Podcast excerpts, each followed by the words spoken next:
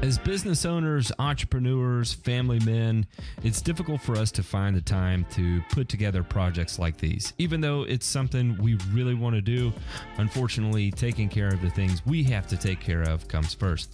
However, because of viewer support for people like you, we're able to continue doing this. Please consider joining our Patreon and supporting the Burn and Return podcast.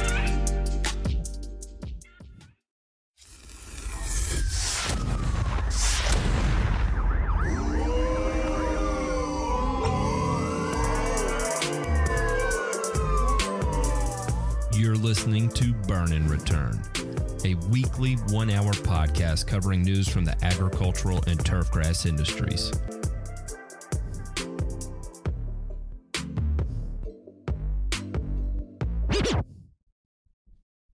With the DJ scratch, that means we have entered another episode of Burn and Return. My name is Matt. Sometimes I go by the Grass Factor. Martin would be my last name.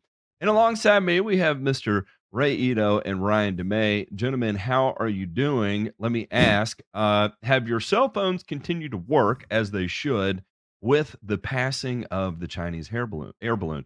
I almost said hair balloon. Uh, Freudian slip there for whatever reason. I don't know why. Strange things on my I was mind right say, now. man, But can, can we can we change it to a Chinese hair pie? Maybe? I- yes. Is that a fur ball? Uh, Yeah, why not? or a hairball, Um, or a hairball. This is this is getting into the uh, uh well, usually you touch. Hey, yeah. Well, well, I was going to say usually you touch the balloons before you go for the hair pie, but you know, hey, sometimes you want to get down to business and scoot across, you know, an entire continent before getting shot down over the ocean. Some people are a little As bit different. A, as a fan of pies in general, uh, and and however they come or are delivered, uh, I'll yes to all of them. Do you um, think? Uh, you think Xi Jinping has a missile fetish? Maybe that's what this whole thing was about. Was just like, you know, like a really long edge session, and then Saturday he just like, oh, that's it, right there. Give me that AIM 9X, baby. I, I you know, it, do- it's just the whole thing. Just it's it is so weird to me. And I, I don't know why it strikes me as weird. It's just it's the fucking it's just weird, man. I don't know. It's strange. Uh, but I'll tell you what is not weird, and it's what we're going to be talking about in this week's headlines. It was a terrible segue. I don't even know why. Nothing That's watching the film before the game's over. uh, the first one here, how Super Bowl. Uh, what what Super Bowl is this? I gotta I gotta work on my is it 50 57, 57, 57. 57. I had to do my Roman numeral math there. I was like L before V. Wait, V is five. You, remember, you took Surely Latin, I'm not not Roman. subtracting. Remember? Yeah. My, my- how am I going to Brothers for the subtract 50 from five? This is going to be negative, negative, uh, Super Bowl. what, what would that be? Uh, negative 40, negative 43, um, uh, 50. Using your order of operations Negative not? 42. Negative 42 Super Bowl. Uh, puts a spin on uh, 43, actually. I'm still fucking up the math. Uh, put a spin on the classic grass field. The facility in Glendale, Arizona is one of the two NFL sites with the ca- capability to grow its grass playing field outside and roll it inside ahead of the games. The Philadelphia Eagles takes on the Chiefs. Um, they will descend on Arizona State's Farm Stadium for Super Bowl uh, 57 and will get the chance to play on newly grown sod thanks to technology only in use by a few stadiums across the country. Uh, they have the ability to grow grass uh, outside and roll it inside ahead of the games. The 1.8 billion dollar Allegiant Stadium. How many? How many? Gentlemen, have you all ever flown Allegiant before? I've not. No, I I haven't. I have I have once, and let me tell you that is that's the one flight I've ever been on where I carried a rosary and was praying the thing the entire time. Um, I was so Was nervous. driver was Dryer in the le- driver in the left seat on that one? Was he? you know, look, I wish I probably would have been a hell of a lot more comfortable um, as he was social social justo, justice warrioring me through the entirety of the flight. I still would have been more comfortable than how I was. With wings full of Jet A. Like yeah, yeah. you can fight that and climate I- change. there's there's a couple things here, right? Like I I uh, we have a rule. John Borden is never allowed to pick a uh, a hotel room because he has he has put us in some precarious hotels over the years. And the other thing too is that he's not allowed to book flights anymore after booking the Allegiant flight. Now, granted, it was like fifty bucks to go from Knoxville to wherever we ended up. I think I think we were in Tampa or somewhere close to there. Ah, but man, it was just still it was nerve wracking. But sketchy. uh, sketchy. apparently, what what they lack in uh, in in feeling good about your flights, they make up for in uh, in stadiums because we do have the 1.8 billion dollar Allegiant Stadium here. All that money that was saved on flight, they it sunken into the stadium. Uh, they roll out natural uh, a natural grass playing field, uh, and it's contained in a single 40 inch deep tray measuring 234 feet wide and 403 feet long, rolling on 546 steel wheels which rest on 13 railroad like tracks. The field travels the 740 feet inside or outside of the stadium. Uh, State Farm uh, Stadium uses a hybrid Bermuda grass and boasts that it was the first facility in North America to incorporate a retractable playing surface for the grass. It does so to take advantage of the maximum sunshine and nourishment in the usually warm desert sun. It's called Tahoma 31 Bermuda grass. Ooh. Shout out to Oak State. Uh, we grow this on plastic. The reason we do this is to kind of trap the roots of the grass, uh, and it makes it stronger, not only for the players, but also for the halftime show, which sometimes could be 6,000 to 10,000 pounds for the stage.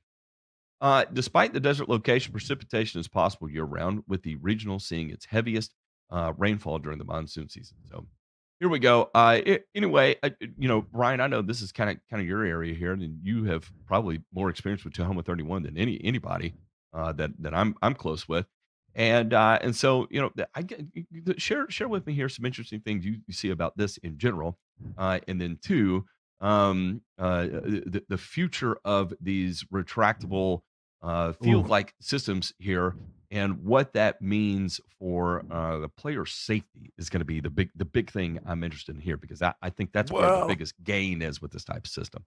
That, that I will save that part for the burns because there's a pretty interesting one that that kind of buffers this one this article out. But Okay. Okay. on the on the Tahoma side, I would say that uh, you know as we have uh, better and better grasses, and like this year, for example, uh, Soldier Field where the Chicago Bears play, you know they had probably what was considered the worst natural grass playing surface up until this year. Uh, they always played on Kentucky bluegrass, which you know is fine as long as you can manage it correctly and you've got the right uh, you know infrastructure in place to do so. They switched this year to Tahoma and then ended up switching the field out about midway through the, the season, which is typical, uh, you know, of an NFL stadium, uh, to an overseeded Tahoma. And field played great. It was one of the better playing surfaces. They, you know, they had some tough games there in terms of weathers. Oh, Uh, the first game of the year was literally a monsoon. There was in, like inches of water on the grass um, and the playing surface, like right before the game. Grass held up just fine. The field held up just fine. It just took a while for it to drain. That was all.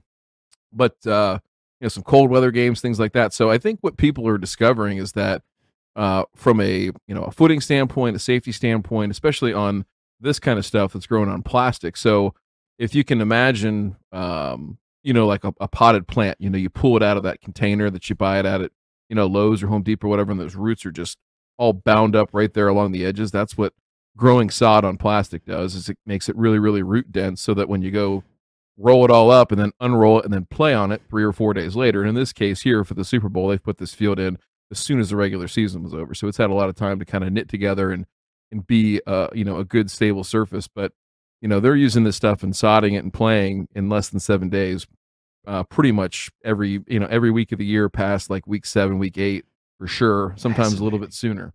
So yeah so it's you know this kind of technology is really cool but I'd say even at you know the lower levels where we don't do that kind of stuff, it's it's a hell of a surface. Um, it's a you know it's a hell of a, a, a thing to have into your back pocket in terms of the durability of it and everything like that. So I hate to sound like a show, but you know we've we've used other kinds of uh, Bermuda grass too, iron cutter, you know from Mountain View, good product there too.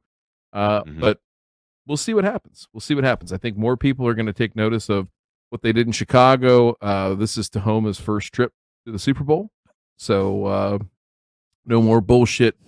419, right, Ray? That's right. No more 419.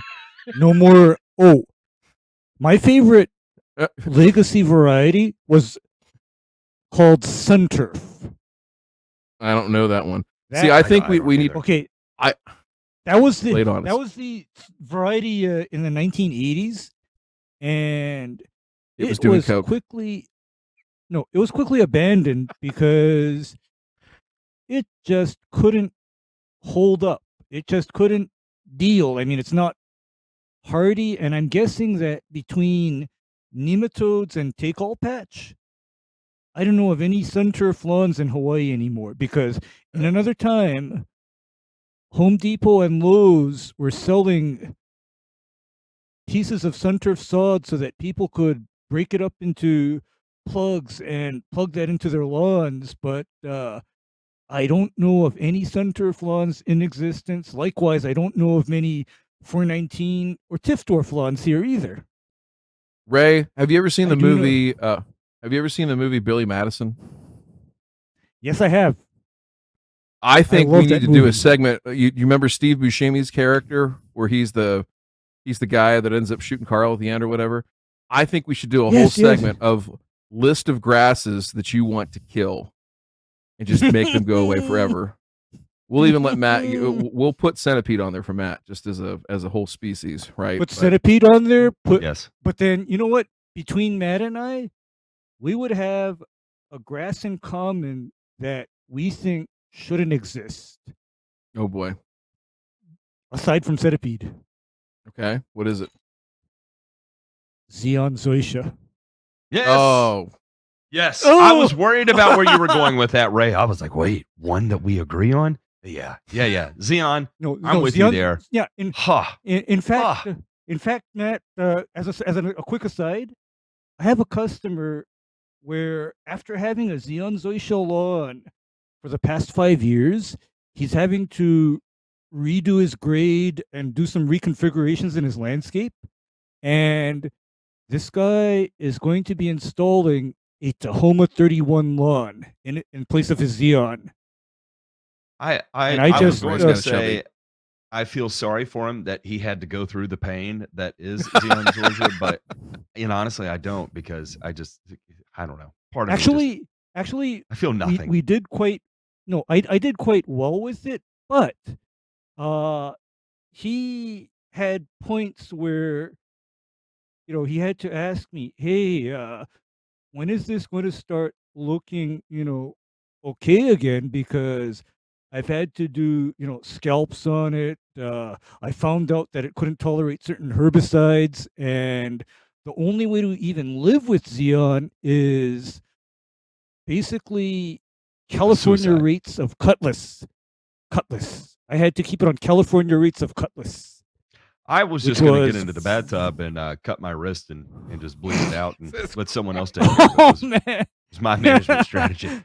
Yeah, Oh Oh, man, no. I, I don't know if I'm allowed to say that on, on air. I- uh, JP, can you go ahead and, and uh, uh, post postpartum bleep that? Thank you. Uh, I think that'll work. They'll forgive me for that. Uh, A hundred million people are at risk right now. At risk for what?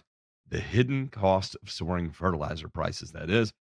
Um, the conflict in Ukraine has resulted in the blockading of significant amount of wheat, barley, and corn. However, researchers have found that the reduced food exports from the region have a lesser impact on food price increases than previously feared. A study led by University of Edinburgh indicates the primary driver of food insecurity in the coming decades will be the significant increase in energy and fertilizer prices. Until now, how Energer, Ener- Energizer that's uh, uh, uh, a merge between energy and fertilizer price rises and export restrictions affects future global food prices was poorly understood. There has been uh, little analysis to quantify the scale of harm that hikes in the price of food could have on human nutritional health and the environment. They use a global land use computer model to simulate the effects of export restrictions and spikes in production costs of food prices, health, and land use until 2040. It suggests the combined effect of export restric- restrictions, increased energy costs, and mid 2022 fertilizer prices, which are three times higher than at the start of the previous year, could cause food Hmm. costs to rise by 81% in 2023 compared to 2021 levels. Oh Um, man. The export restrictions account for only a small fraction of the simulated price rises, the team says. Halting exports from Russia and Ukraine would increase food costs in 2023 by 2.6%, while spikes in energy and fertilizer prices could cause a 74% rise. Food price rises would lead to many people's diets becoming poor, the team says. Uh, the findings suggest that uh, there could be up to 1 million additional deaths and more than 100 million people undernourished if high, high fertilizer prices continue. Uh, the greatest instances of death would be in sub Saharan Africa, North Africa, and the Middle East. Um, Hmm. the modeling estimates that sharp increases in the cost of fertilizers, which are key to producing higher yields, would greatly reduce their use by farmers. Without fertilizers, more agricultural land is needed to produce the world's food, the team says. So it goes on and on. Uh, and one thing I do want to stress here is that this is modeling, right? So th- this is not what's going to happen in 2023. But uh, what, what we see is that if, if we took into account, for instance, no exports out of Russia or Ukraine, and uh, and just focus on um, uh, uh, spikes in energy and fertilizer prices uh, at a, at a, uh, a global scale, not just primarily being in in Western and Eastern Europe, but however expanding that globally, then we would see food prices increase by seventy four percent, which is astronomical. Now, I will say this, and and gentlemen, you can you can come in here. One thing I have noticed is that on a weekly grocery bill, and this is for a four person household, two kids and uh, and two adults, Mhm.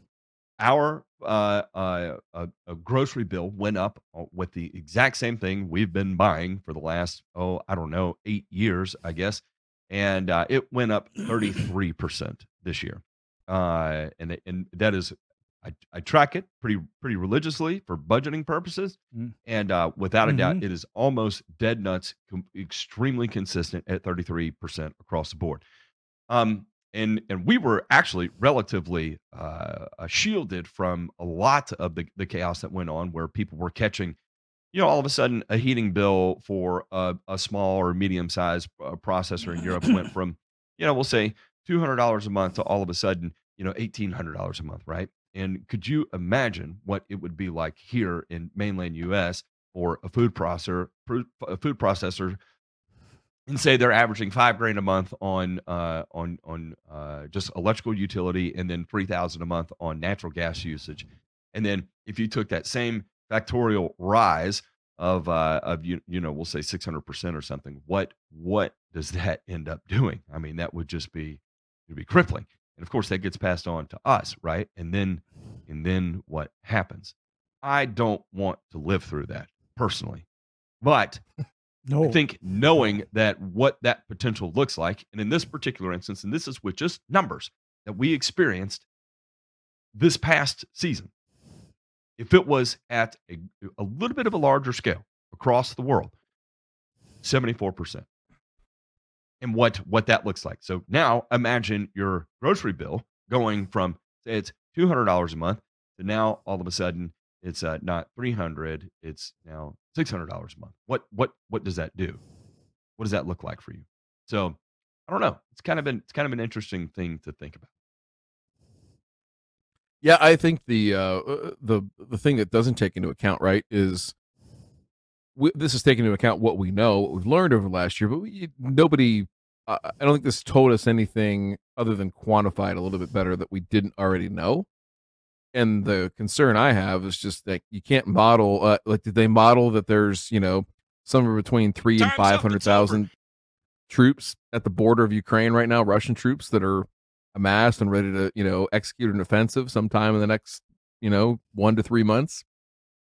I, you know, that's the kind of stuff Nope. that it's it's important to understand context. And I'm not like ridiculing the article. I'm just saying that uh, if, they're right. You know, the the energy prices, the fertilizer prices are going to continue to drive so much of what goes on, and people that are bitching I don't even think they realize the problem. I, you know, and, and I don't know how you get that through to people. I don't know what the answer is in terms of, um, you know, it's not really something that we can onshore a lot of this type of, you know, manufacturing or raw material mining or any of that kind of stuff. So it's going to have to become, you know, sort of, uh, uh, I think, a little bit more creative uh, in the technology space of, you know, what can we do? Can we, you know, it, you know, they're talking about having more land to grow you know the same amount of food essentially here in the article but uh is that really practical right here in the states and what do we Uh, do nope. here so i yeah yeah i don't know guys I mean, this is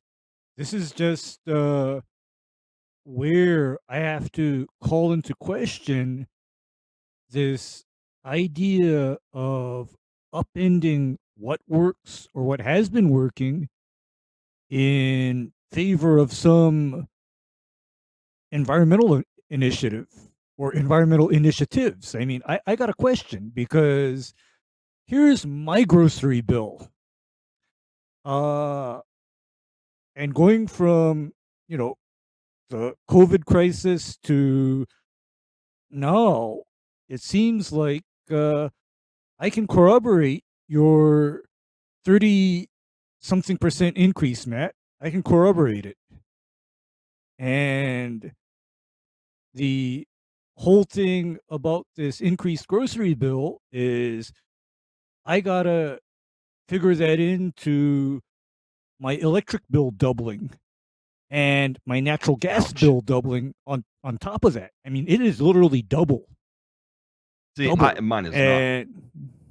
no, my, mine mine doubled, and of course, that is because I am in one of those states where uh people's lives be damned. It's more important to be environmentally correct because did you all know that a electric plant got knocked offline on our island strictly for environmental purposes because it was a coal burning plant. Just for that. And this is in the this is in the face of us going through these you know issues. And you know what guys? I gotta know what is it going to be like electricity wise come about i want to say april or may because do you know what happens to our electrical needs come april or may when it's hitting 90 degrees Yeah. Yeah. big demand. huge demand yeah yeah so yeah, uh, You know, and and thankfully, thankfully that we're going to get rid of gas stoves, and that's gonna that's gonna offset a lot of this, and uh, and then we won't have anything to worry about. Uh, but you know who does have something to worry about? The Lake George Park Commission. Oh, Uh, those sons because- of uh, bitches. oh no I, I know Gwendolyn Craig here is just absolutely melting down inside. That uh, once more she has to write about it because um, Lake George has not given up on attempting for chemical treatment for Eurasian uh, water milf oil. And uh, as as a Mhm. person who is married to an Asian who's uh, who's older than he is, I, I got to say I'm a giant fan of milf oil, but I do understand the need of uh, Asian milf oil. But I do understand the need for uh, uh, uh, herbicide applications in this in this type of scenario. Uh, the Lake George Park Commission is applying to the Adirondack Park Agency and State Department of Environmental Conservation use Procella core EC on heavy infesta- infestations of the invasive species on the eastern shore of Blair's Bay in Hague and Sheep Meadow Bay near uh, Huletts Landing. It is the same permit the Park Commission applied for and was granted last year. Executive Director David Wick confirmed the uh, can- confirmed for the Explorer.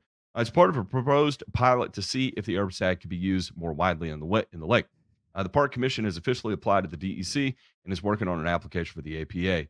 Uh, then it goes on to describe the issues with the uh, Eurasian water milfoil and and the uh, um, uh, its impact it has on uh, uh, lake quality and the and the uh, downstream effects of what ends up happening as it proliferates. Uh, the LGA Waterkeeper and thousands of concerned citizens expressed great concern last year that the Park Commission was proposing the first ever use of a chemical herbicide in the lake without full understanding of the potential consequences to the lake's water quality and the ecosystems. And many people use the lake as a drinking water source, the Lake Association said. So it goes on to talk more and more and more about it. Uh, you know, like I said, they were cleared to be able to do this for the first time. Now they're like, all right, that worked. Let's go just a little bit more aggressive with it. But again, you know what you have to look at this um, uh, from from both sides of the aisle. I think it does need to be analyzed from both sides of the aisle. Here is uh, what happens if it is not rectified, right? And I think one of the things that that is non-deniable that uh, that uh, you know our, our, our biologist friends have been able to put together is um, the, the the effect of not treating this uh, becomes a major major issue. And so again, I I understand the apprehension. However, um, and I'm I'm going to use the word science in this instance that the body of evidence that we have gathered up to this point, um, not just from this particular scenario, but applications of this particular herbicide for this particular issue um, across the United States is uh, does the um, uh, is the benefit worth the risk? In my opinion, yes, but you know we'll uh, we'll see everybody else has to say. I, I just uh, here's my thing, and and I know this is a microcosm of it, and we've talked about these folks before, uh, in you know the pearl clutching they've done, and everything like that. But you know, this is a an invasive pest, right? In a- in a uh, Mhm. habitat in a ecosystem like this, and I just I don't understand the sanctimonious bullshit. I really don't. I don't get you it know, either, in- Ryan. insofar as you have people whose job it is is to protect this ecosystem, right? Who again are faced with choices that are somewhere between, you know, really good to awful, you know, depending on the situation and circumstances here. And time and again, you've got folks that have no scientific background, no experience in these types of matters that inject themselves in these situations. And I'm not saying that they shouldn't be heard, right? You know, sometimes those concerns are valid, and sometimes the perce- perception of what they need to say needs to be said. But at some point, somebody needs to make a decision, you know, to the contrary. And in this case here, this is a really interesting one because you know, they've gone to court. They've had judges side with, well, hmm, I don't know about the science here, guys. Like that. That's the part that just uh, really, really gives me the red ass, gentlemen. you know, Ryan, I get the same reaction too, where who, okay, how many attorneys or legal people, with the exception of maybe Jesse Bousquet, would maybe be qualified to speak on such matters because they have no background in this area at all. And instead, the tendency is for them to side with the alarmists and I'm going to call them this the Luddites who are so blindly anti pesticide that they're simple, they're thinking simply pesticide bad, regardless of the circumstance. And I think we went over on a previous show how the particular pesticide or herbicide being chosen my goodness i mean talk about an improvement because uh i was looking at an old text and and one of the sections was on aquatic weed control ryan Mhm. and how's this one i saw suggestions for the application of sodium arsenite in a body of water for aquatic weed control can you imagine Hmm. No, Well, Okay. Don't we still have that link? I mean, no. well, and, and my my point is is that th- the authorities here are planning on using a herbicide that, to me, I look at it and I am not alarmed by its usage, and that says a lot because in a lot of cases you show me a herbicide and I'm going to be alarmed due to its uh, known toxic effects. so these people, what do they want? I mean, or I have an alternate idea. How about this obstructionist woman? You know what I'm going to say? Okay, lady, uh, get in your bikini. It's time for you to start pulling weeds out of this lake. Okay. Yeah, and yeah, you know, if if if they can aggregate the amount of labor it takes to do that, but you know what, what would happen is the first day out there, they'd be like, "Wow, that is not what I signed up for." Um, and Hey, and you know, tough then shit. we'd be back back to square one, and I don't know, I it might Yeah. change the uh, Yeah. maybe maybe we can change- insert a uh, uh, call a draft. We could call a draft to uh, recruit people to Mm. come harvest the Eurasian water milfoil. Um, or we Yeah, just call I mean, it I- Asian milfoil and and recruit all the neckbeards to come out and uh, you know do whatever it is they do best. Um, Yeah. uh, gentlemen, uh, we are going to transition here to our favorite segment of the week that we all know and love, as Joe knows turf.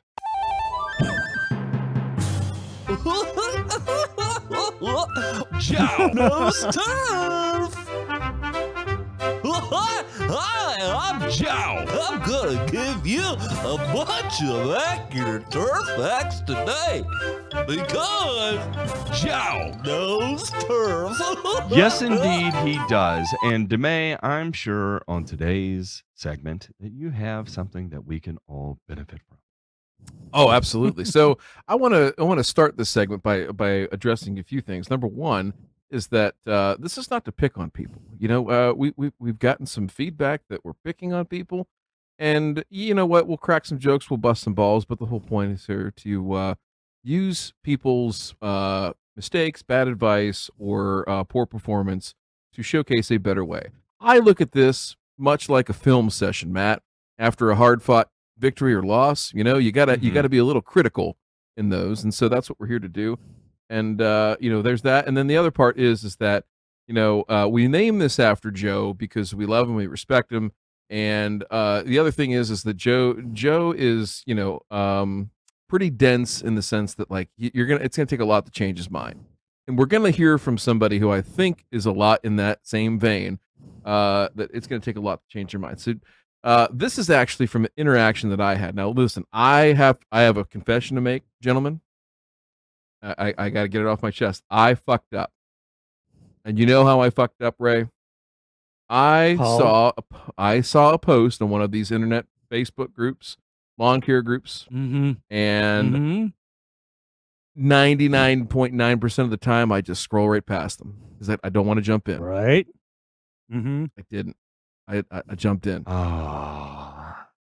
Ooh, know Ryan, what you're why? going through when that happens, Demay. I know it. And I'm gonna tell you what, I felt I Matt Martin you. on my shoulder, and I I heard Matt Martin on my shoulder every time. I was like, you know what? I'm just gonna stop right here. And then I had Matt Martin on my shoulder, sitting there saying, "You better go fucking get him. You better pound this out, you goddamn keyboard warrior. you are a fucking champion. All right, get in there and fucking do it." That's what Matt Martin was sitting on my shoulder saying the whole time. yes. If you're gonna have an internet argument, you better No goddamn well win. Excuses. No fucking excuses. So let's go ahead and roll this and let's see what we got. So J Pink has uh, taken these screenshots that I've provided and we've we've blacked out the gentleman's name. Uh, I do not want him to be doxxed. You know, uh, I would just say that this is in a Facebook group that is local to me ish, and so oh uh, dear. the the question began uh, that that somebody was having mole problems in their yard or a yard of somebody that they knew and they wanted to help them out, and so quickly the topic settled on grubs, right, and, and grub control. So, uh, my friend Keith here, uh, and I say my friend, he's not really my friend, but you know, whatever. Uh, it's a figure of speech. Uh, so Keith, Just uh, facetious. I'll go ahead and read this for the audio only folks here. Keith is designated as one of the group experts in horticulture and gardening in this group that has about, oh, 1,400 people in it. Okay. So uh, here's Keith. He says grubs are essentially part of the life cycle of June bugs and Japanese beetles.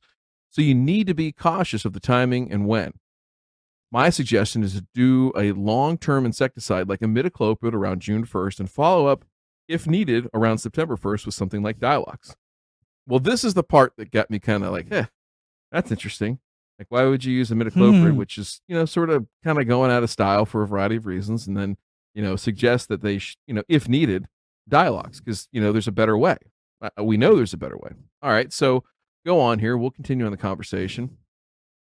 I offer up. This is where I jumped in, Matt. This is where I fucked up. Right here. This Uh-oh. play. Uh-oh. This play. This is right where that DN just ran right past my left tackle ass and just destroyed the quarterback, broke his spine, strip sack fumble, Mhm. and the guy went back for six. All right, so uh, skip the imidacloprid and use just GrubX, and you're done. Uh, chlorantraniliprole is a active ingredient applied in late April to early May. Will provide season Kong. I screwed that up. Season Kong control, uh, and no Dylox is needed. Uh, Dylox Ray, for those of you scoring at home, uh, is not something that I would recommend homeowners use if they don't have to for any specific reason, right? Because it is an organophosphate. Yes. It is pretty darn harsh, and the use cases in which you would use it and have it be effective uh, in terms of watering in it immediately, having the right, uh, you know, dealing with, you know, if you have a lot of thatch and getting it through that thatch zone, all that kind of stuff. Mhm. It's Mhm. one of those like touchy ones that the risk is not always worth the reward in many cases. So Keith, uh, being the group expert in horticulture and gardening here, offers back. I'm not a fan of chlorantraniliprole. It's a little weaker than imidacloprid, needs to go down earlier. and with our wet Mm. and with our wet springs, that's too much of a chance. A good application of merit to me is cheaper than GrubX, with more residual kill on masked chafers, etc. I agree with not using Dylox if not needed. However, if seeing a sign of late season annual grub damage, it's a quick 24 hour kill. All right, so there's a couple of things that kind of uh, like again threw threw my red flags up, right? You know, uh, my bullshit radar is now you know spiking. There's Chinese balloons everywhere on my radar. Okay, Mhm. Mhm. in, in terms of it's a little weaker than imidacloprid, as if you know What? uh, we're trying we're trying to find out what our one rep max is on you know fucking grub insecticides. That's not the way this works. Okay.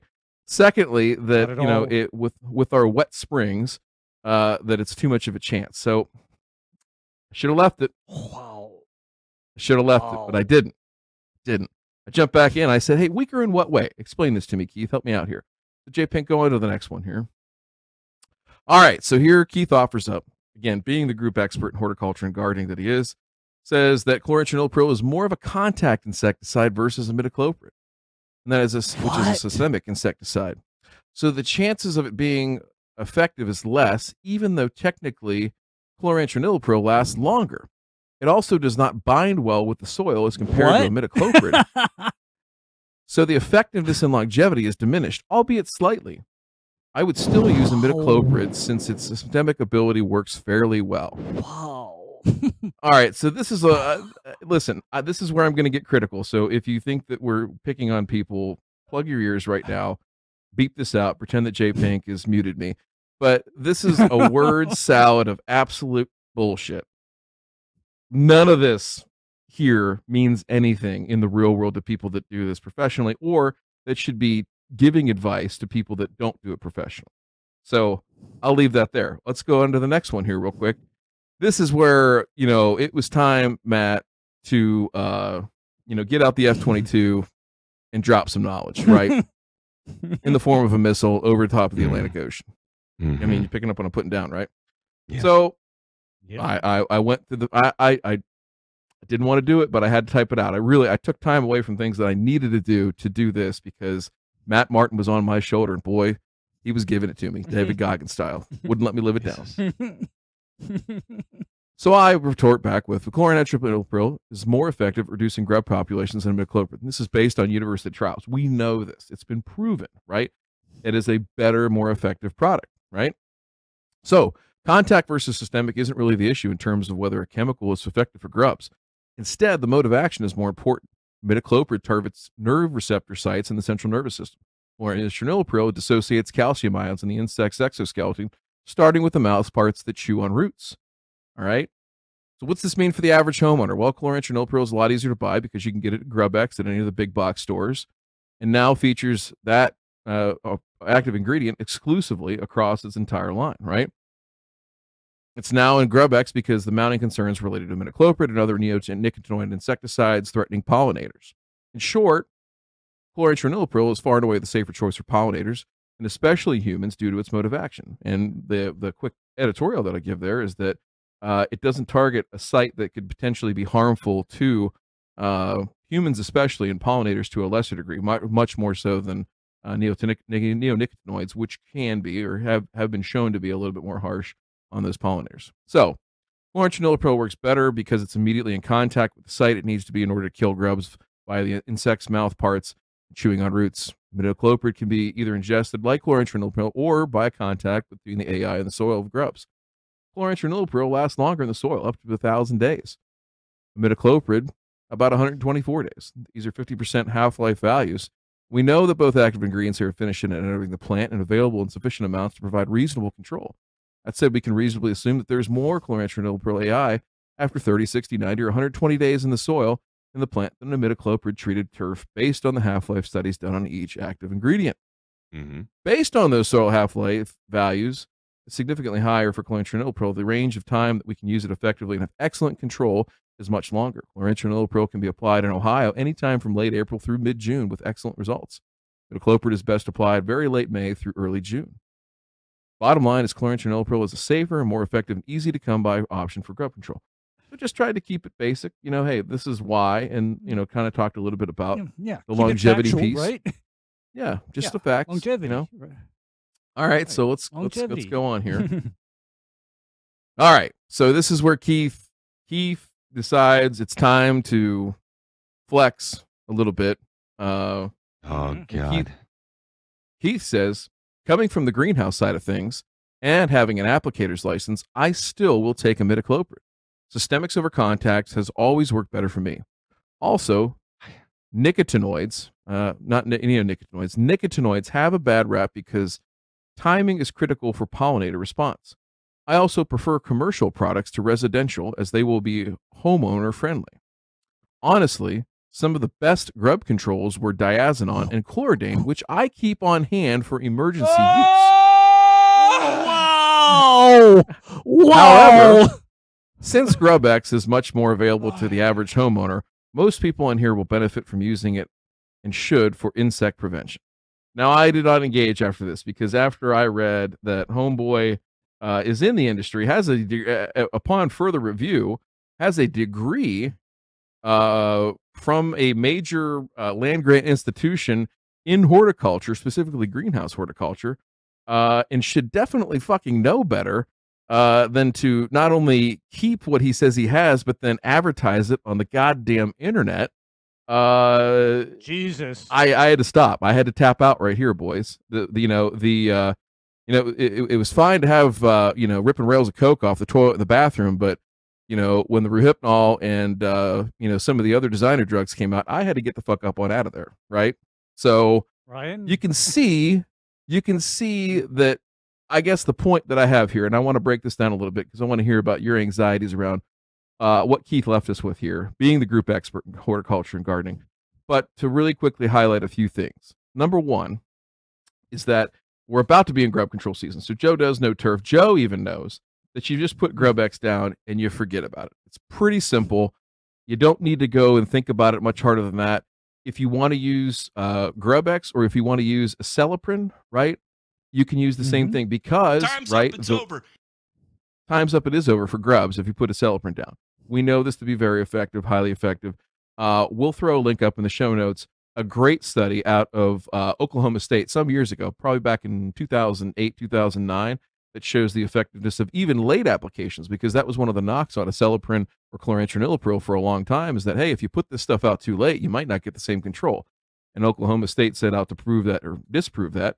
And actually, what they found was pretty interesting, even late applications of it doing really, really well. So, all that being said, uh, please don't use chloridane. Please don't use Dylox if you absolutely don't have to. Uh, and leave the imidacloprid alone because it's it's just kind of time has passed it by. There are better options out there uh, that are just as good, if not better. Not, uh, we know they're better. So, gentlemen, If not better. I just want to ask, uh, you know, Matt, you talk a lot about this, and Ray to a, to a lesser extent. Um, how are people allowed to disseminate such poor information and then have other people accept it? Is there what is wrong with people? That's my question. Uh, it, I don't know. We've we've we've entered some sort of strange world where I and I and I I, I love I love how he leans into his experience and his qualifications and then follows it up with the most antiquated thinking that he possibly could. Um, Goodness. one- one i- i- i- that is that is so far beyond what again i'll use the word science to describe the body of evidence has demonstrated to us. And uh and then and then doubles down doubles down into into the the the the, the weirdness of saying like in fact in fact i feel so good about this. Shit that has been banned from use because of the harmful secondary effects that have uh, uh, been bestowed upon people who use these these pesticides that I keep it on hand just in case when my imidacloprid isn't isn't strong enough.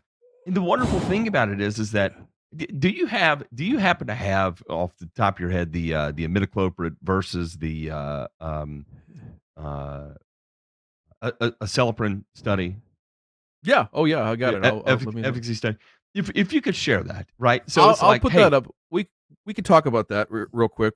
And while we're pulling that up, Ray, because I, I want to make sure I ask this question, Ray, what Mhm. would you tell somebody that was legitimately thinking about applying diazinon or chlordane in today's day and age? What would be the risks associated with that, even if it was, you know, as a absolute oh shit, uh, you know, things the sky's falling, and I think I might need to do this. What would your advice be to them as an applicator who has used both those products in uh, great quantities? Mhm. I would probably say, please don't, because the reason why both of those products got banned is because one, high human toxicity, and 2 serious, and I mean serious environmental pollution. Because I saw a study from, I think it was the University of California, and they put out this study, I think in the 2000s, and this was as a result of them sampling the waterways coming out of suburban uh, Southern California. And guess what they found coming into the waterways from the lawns in, you know, Southern California? Diazinon. That diazinon was hmm. literally migrating from the lawns and landscapes in California into the waterways and talk about some nasty stuff. And this guy is also very misinformed as to what chlorantraniliprole actually does because he calls it a contact insecticide. Not true. Chlorantraniliprole is actually a very systemic insecticide, except it is even less mobile in soil than imidacloprid is. Because, you know, when you were reading his first response and saying that, uh, oh, chlorantraniliprole is not going to work in our wet springs, and I'm thinking, goodness, sir, if you have wet conditions, chlorantraniliprole is actually the better choice because my experience with imidacloprid is that if you have excessive wet weather, the imidacloprid gets flushed past where it needs to be in the soil. It just goes straight down. So our guy is very misinformed. And to call it a contact insecticide, no, I- it is so crazy. it's not a contact insecticide, Matt, because I know. I can see where he's where he's thinking this because okay, I know acelepryn is labeled for use in greenhouse plants as well as a systemic. Mm-hmm. However, the issue with acelepryn is that it takes a very long time for it to move from the soil up into the plant, whereas something like clothianidin or imidacloprid or thiamethoxam, those neonicotinoids move like within a week up into the And plant. let- let it's me- fast. Let me It's ask you fast, this, but- Demay. This this Yeah. group in which you're Mhm. having this conversation is this a professional horticulture group, No, uh, like a it's all greenhouse group? it's all Okay, it's all it's all homeowners It's all and lawn co- care It- It's so all this is, in consumers. this is Ohio. Homeowner, lawn, consumer, uh, in di- Ohio. Gee. In Ohio. So again, where where we're going with this is that oh, I'm I'm a master gardener. You can go fuck yourself, and what you should do is go get a imidacloprid and some chlordane and diazinon just in case the imidacloprid Just to make sure, well yep. Because even though there is a better product with higher degree of efficacy out there, your safest bet is to uh, when one doesn't perform quite as well, you just go full fucking toxic nuclear overload. totally i'm totally picturing on somebody getting a pallet of chlordane shipped to their house from alibaba you know and their wife Mhm. having to sign for it Mhm. sweetheart i Yep. did you a favor i got you i got you a lift gate because i love you Ooh. Mm-hmm. Yeah. Mm-hmm. and or else uh oh actually i'm imagining uh somebody getting a 55 gallon drum of chloroidine and or diazinon 4E sent to them from China or India. I'm just I'm just I'm just picturing that and I'm having nightmares because did I tell you all about the time that diazinon damn near killed me? It was actually two times. Tonight, there's the Ray actually Death times. Talk sponsored you to, by wait, wait, Ray. hang on. Go ahead. Let's talk about it, Ray, because my mom, my mom was crop dusted by uh um she doesn't know which insecticide it was, but it was an insecticide and it did. It almost killed her. I mean, like legitimately almost killed her.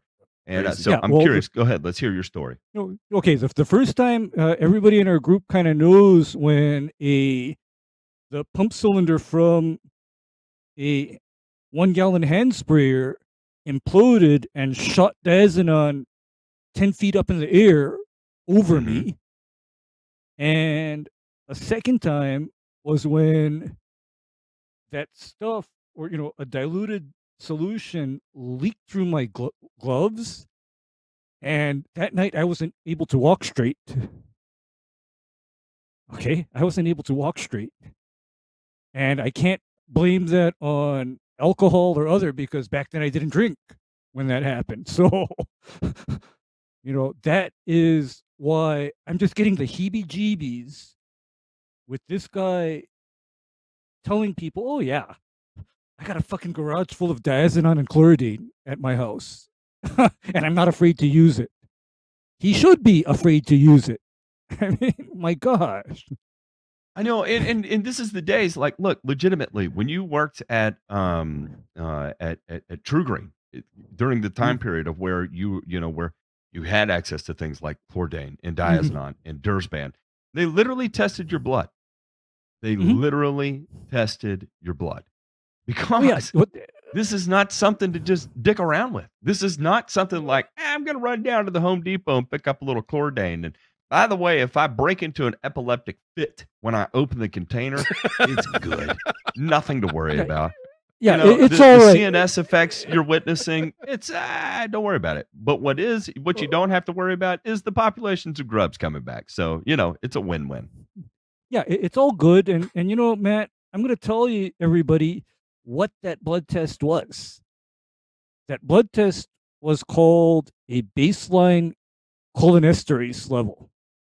In that Mm-hmm. they wanted to see if your next exposure or the next time you went out and you got incidental exposure to chlorpyrifos, that that shit wouldn't kill you, okay?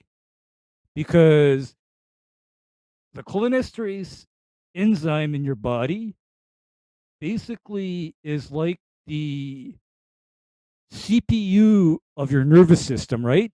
Mm-hmm. And as long as everything is working properly, all is good. But when that CPU or your central nervous system is interrupted due to excess cholinesterase inhibition, uh, Ryan, do you remember that scene from The Rock? Yes, With- The VX. the guy okay. smashes smashes that little green thing. Yeah, Matt should watch The Rock. Okay. I feel like he would enjoy it. okay, that is not an exaggeration of what happens in organophosphate poisoning. That's not that's not a joke. Oh, okay? yeah. that is not. It, it- it's for real because, at worst, when you have organophosphate poisoning, you may not make it to medical care because, okay, I come from a time when there were antidote instructions printed on all of the bottles, right? And like this one that kind of like put me, you know, on notice is that a lot of the stuff used to contain instructions for the doctor to intravenously administer atropine at one milligram IV, and that is to literally buy time because atropine is the specific physiological antagonist to cholinesterase inhibition. So it buys you time until your cholinesterase regenerates. So you may be in the hospital with an atropine IV for up to a week. And that's Yeah, if let's- it doesn't kill you. if Interesting ways kill to die with right now. Let's let's talk about graph. let's talk about let's talk about grub death and let's look at this study from Oklahoma State because I do think this is important. Uh, so a very basic study here, gentlemen, efficacy study with grub counts. So basically, uh, April 24th was their early treatment on uh, the the acelepryn, and then uh, July 18th was the late treatment. I don't know if we've got a date on the merit application, but anyway, so they measured these these uh, nine square foot plots on October 9th, right? And basically just counted up uh, the mean number of grubs per square yard, which is nine square feet, obviously. So, all this to be said, right? The early treatments here on the acelepryn, which are interesting in Oklahoma, um, they had they had uh, more success with late treatments on acelepryn as opposed to early. Now, uh, a lot of the data here, both the stuff, the grade data that you don't necessarily see, that's not published, right? That these companies do every single year at universities around the country, just to validate what they're seeing and make sure that things stay the way they should, right? Notice any trends that might be outside the mean, per, perhaps, have shown that uh, the early treatments here in the Midwest, anyway, have been uh, just as effective as the late ones. So this is a little bit of an anomaly, but I still think it's important to look at, you know, the percent reduction over the untreated check, right? So that's what we're really looking at here. That late treatment on the low rate, right? So this is the low rate, uh, which would be on the Acelepryn liquid. Uh, that's going to be the eight fluid ounce per acre rate. Uh, and you're seeing 85% reduction in grubs. And I think the other thing that needs to really be understood here, gentlemen, and our audience, is that any type of grub control that you put out, the goal is not to kill all the grubs. We've talked about this before, right? There is a certain number of grubs, usually nine to 10, that will cause commercially damaging, uh, you know, effects on turf, right? So the goal is to merely reduce the population such that we keep it below that threshold, right? And as far below as we possibly can. That's what we're looking at percent reduction. And that is the name of the game. So again, we've talked about it before on here. Uh, Kyle the lawn mentor, hi Kyle, digs up one grub in his yard. Don't freak out, man. It's all good, right? Yeah, yeah, put down the Dylox, please. yeah, Just because you have one genital wart doesn't mean they're going to be all over the place, right, Matt? yeah.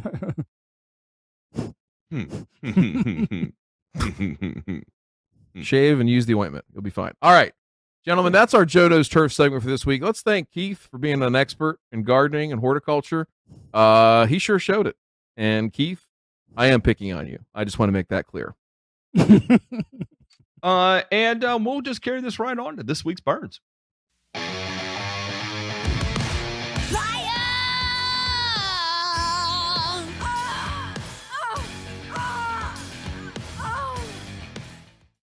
And at the top of the hour here, the Tennessee Titans are switching to turf at Nissan Stadium in 2023. Uh, dating back to the early years of Nissan Stadium, the Titans explored a number of solutions to improve the natural playing surface. Nashville exists in a transition climate zone, which makes growing a consistent grass surface throughout the entire NFL season nearly impossible. In more recent years, after player coach concerns, an increase in injuries, and persistent issues with the undependable surface, the Titans amped up their research with data to determine the best and safest plan moving forward. Looking at statistics from the 2018 to 21 seasons, Nissan Stadium had lower extremity injuries than each of the monofilament synthetic turfs in the league. The conclusion putting in a new cutting edge field turf that will be installed in time for the 2023 season. The project, replacing the grass with monofilament matrix helix turf with organic infill, will provide players with a consistent playing experience year round. This fall, Nissan Stadium will become the first NFL stadium with the technology of a synthetic turf system that incorporates organic infill. Ultimately, we've landed on the decision based on the data uh, to transition to a monofilament surface with an organic infill that mimics the natural feel of, of grass while getting the consistency and durability of field turf. Uh, the new playing field at Nissan Stadium will be similar to the surface and infill that is currently used inside the team's indoor practice facility at Ascension St. Thomas Sports Park and also used in other practice facilities across the NFL. Organic infill retains moisture better than rubber infill to mimic the feel and performance of natural gas, while the matrix helix design of the turf limits the infill splash upon contact. Uh, Mike Vra- Vrabel said the response from the players since the surface was installed prior to last season has been positive.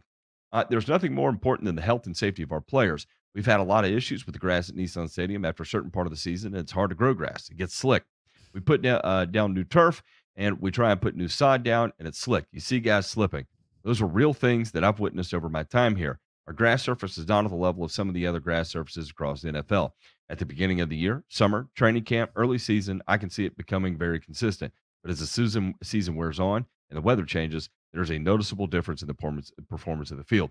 We added this product inside the bubble, and the response has been very positive, very favorable to that uh, to that surface, to the new technology that continues to come out. Just witnessing our practices inside and how they feel and how they respond on that product, we're excited to be able to add this product to our stadium. Then it goes on where they're talking about the uh, uh, what what the decisions they or the variables they took into consideration to make this decision, as well as a little bit more of the um, uh, the science behind the product that they ended up going with. So interesting stuff here. Interesting decision from uh, um, uh, Nissan Stadium. Uh, gentlemen, have y'all managed to see uh, any of this either in demo uh, or feel it, any anything of the sort up to this point? Oh yeah, yeah. The the organic infill system on a monofilament. Yeah. Uh, there's a field here in uh, Columbus, as a matter of fact, that is that same type of setup. Not the exact same uh, yarn or the fi- you know the plastic fibers that goes into it, but uh, same exact system. And yeah, it feels pretty good underfoot. So I can see why they why they say that. I think what's interesting here is you know with the push to go uh, natural from the players, and then uh, this response from a team uh, is is I don't know. I, I I feel like it's a little bit of a you know kind of a fuck you to the players in a certain way. I think also too that uh, you know what Coach Vrabel talks about here with you know the surface becoming uh, a little bit more uh, slippery in his words, right? As the season wears on, uh, you know the thing is that that kind of irks me about this whole thing is that uh, I don't know this to be a fact. I just know how it goes in other places, right? That uh, maybe this decision was made long ago, and I don't want to say that you know things were sabotaged or anything like that, but I'd wonder if um, you know the folks there, you know, the, the, the folks that take care of the field, the grounds crew, had all the available uh, tools, infrastructure, time, support, resources, all those types of things to grow a great natural grass field there at Nissan Stadium in Nashville. You know, the weather's no different, uh, really, in, in, Kansas City and Kansas City just hosted a you know the AFC Championship game in their place, uh, and it looked fan you know fantastic, absolutely fantastic. Weather in Philly, definitely not as good as uh, what you might find in Nashville. I'd say it's Matt would would almost tell you it's on the uh, east coast of Canada, and they just had a field that looked amazing. Now, so that's the thing that doesn't really you know, uh, you know, same amount of games, everything like that. And in fact, you know, uh, a couple extra playoff games at both stadiums there and still looking better. So I don't think that's uh, a, a measure of the talent that is there. I mean, if you're an NFL head groundskeeper or on those staffs, you are the best, the best. You are able to provide whatever conditions that somebody will allow you to provide. And I think what we're seeing is these stadiums are used for a lot of other things, right? Uh, so events and things like that. So where you know the the eight or well, if you uh, add in uh, you know new season rules, things like that. You can have up to 11 home games, right, in a year between preseason and regular season. I think that folks and owners, ownership groups and front offices look at this and say, hey, that's not enough. We can make more revenue if we host concerts, if we host corporate events and different things like that using the field. And I think that most stadiums try to do that uh, through the summertime as much as they possibly can. But I don't know how it works in Nashville. I hear, I, you know, I, I would understand that there's probably a lot of events in season. A lot of people are starting to do that a little bit more now, and it's becoming an issue, right? Where groundskeepers don't have the time and the resources that they need to to do what they need to do to have a nice natural grass field. So that all being said, you know the synthetic makes that go away, but you know it also creates a whole bunch of, of other issues too. So their data that they are saying is that hey, we you know we had more injuries on our grass field this year um, than we did on our indoor field. That's this you know the same system and I would say that are those two things, you know, like, can you really compare that if you're not producing or, you know, giving uh, the folks that, that, that are able to do it all the resources to produce a great natural grass field and then looking at that and say, well, you know, decision's easy. That's what I mean by the sabotage piece. I just wonder if all those things are in place, if it was an equal apples to apples comparison, or if, you know, hey, you're fighting with one hand behind, tied behind your back. Mm, maybe that uh, you know you step on the scale is that what they call it? You know you can't have your hand on the scale something like that. So Yeah, Anyway, you can't gentlemen, have your, your foot on the scale. No, cannot. curious curious decisions uh and you know they're going to go synthetic anyway. They're putting a new 2 billion dollar stadium there in Nashville uh home of Lizard Man RIP uh that's right. Uh if you don't know who he is uh he he he had 5G for a minute and now he has no G's. So he's he's all gone now rest in pieces sir uh so literally. Quite literally. Mhm. when you come Rest back in in, a ashes. bo- yeah, I was gonna say when you come back in a Kroger bag that looks like kitty litter, you know you done you, you know you done well. That all being said, gentlemen, uh, listen, I always you know I always stick up for natural grass. I know that synthetic turf has a place. I don't think it's in an NFL stadium, especially an outdoor NFL stadium and transition zone in a place that is uh, is welcoming to grow natural grass, specifically Bermuda grass, in uh, the, the, that part of the country in Nashville. And I just don't think there's any excuse for it. So we'll see what happens. That's my personal opinion. I'm sure uh, some of my brethren will will think otherwise uh, when it comes to the sports tur- turf folks. But you know, I said what I said. Uh, the scope of heavy pesticide use on Oahu is finally in the public domain. Sorry, Ray. I, I just Oh, go ahead man. and take you a bong rep while you can. Uh, the birds were the first to go. An unusual number of them lying lifeless in a field at Sally Paulson's North Shore Ranch. then there was the owl that stood in a pool of water for days if it had been burned. Uh, the oil di- the owl died too. After that, a horse nicknamed Blanky suddenly. Within weeks, Blanky's pasture maid Ida experienced what Paulson said looked like a seizure. Before the horse ran through a hot fence and into a grove of trees where she stopped, dropped, and died. Ten days after that, another horse, Jazz, died. At that point, I'm like, what is going on? Paulson said in an interview. Paulson believes animals' deaths were caused by pesticides sprayed on the na- neighboring uh, lands operated by the Turtle Bay Resort, although there's no proof to a link. Uh, can I definitively say that my horses were directly killed from this? No, I cannot. Uh, as a person involved in farming my entire life, I've grown up on farms here and in Oregon and been involved with horses for 30 years. Does my gut and observation say they've been affected? Absolutely. In a statement, Turtle Bay confirmed it uses herbicides on the land adjacent to Paulson's uh, horse ranch and said it's investigating the case.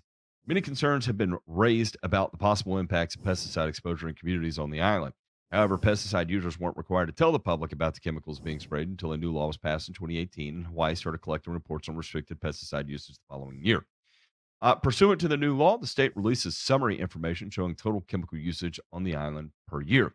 But, but from those reports, residents can't see how much of each chemical is being used in which locations, and individual reports can only be accessed via public records request, which can be a lengthy process. Uh, anyway, people are totally upset because the report shows that over 215,000 pounds of restricted use pesticides were released across central Oahu and the North Shore in 2019. Uh, pesticide users sprayed 23 different kinds of pesticides in those areas that year, including 13 that are banned in other countries, 12 known to disrupt human hormones, and four known carcinogens, according to the findings by a nonprofit environmental justice group. The data released by the state contains no information about possible health effects. However, a dozen of the chemicals used are toxic to bees, and four have a tendency to drift. So there we go. Uh, Ray, uh, I'm just going to say this. Ray, go ahead. Okay. Uh, most of these pesticides are in the form of soil fumigants that, okay, environmental group, you won because most of those soil groups, mo- most of those soil fumigants were used on land that was dedicated to pineapple production. But thanks to all of the protests and calls to manage, control, and regulate the agricultural industry, guess what the pineapple producers did? They said, hell with this, we're going to move to Brazil, where we don't have to listen to this crap every single day. Because I do know that in times past, the pineapple producers used to use a fumigant called 1,3 dichloropropene And what that is, is that's a liquid that weighs approximately, oh, I want to say 10 or 11 pounds per gallon. And application rate of this is approximately 25 gallons per acre. So that accounts for most of the weight. Everything else that these people call restricted use includes pyrethroids, which are literally applied in the amount of grams per acre, not pounds, and a certain amount of neonicotinoid insecticides. But again, those are all applied at extremely low rates per acre. So, guess what, activists? You guys all won because there's no more pineapple production in Hawaii. Good job. So, now what are we going to do for income and the economy? Okay, now what are we going to do? I mean, Uh, well, I don't know. Uh, Blanky's not going to be running the Kentucky Derby. That's all I know. yeah, and, and I got I got to add one more thing in that Sorry, You Mr. know what Hands, this you're, woman- You're you're down a man. no, you know what this woman sounds like? Ultimate She sounds like a lady that is hardcore organic. However, you know, when a horse owner is hardcore organic, their horses are susceptible to poisoning by poisonous plants growing in their paddocks that they're not controlling with herbicides. Because, you know, the running blindly into a fence in convulsions and then dropping dead? You know what that sounds like to me, Matt? Oh man, I that could say sounds like so poison- bad right now. No, that sounds like poisoning from a species of poisonous plant that is extremely common on Oahu. It's called creeping indigo. And creeping indigo infests pastures and grazed areas. I'm very familiar with it. And I often get calls from landowners with horses to literally come in and treat their pastures and paddocks to control this creeping indigo weed. Because if a horse eats this weed uh the horse will probably die. And die a very gruesome death. But again i'm suspecting that this that this lady she is so hardcore organic and anti-chemical that she doesn't even think about what's growing in her pastures. She just wants to point fingers at the Turtle Bay Resort Corporation and say, oh, they sprayed herbicides, so that's why my horse died. No, lady, maybe your horse died because you won't spray herbicides. Think about that. Because It's a, it's a.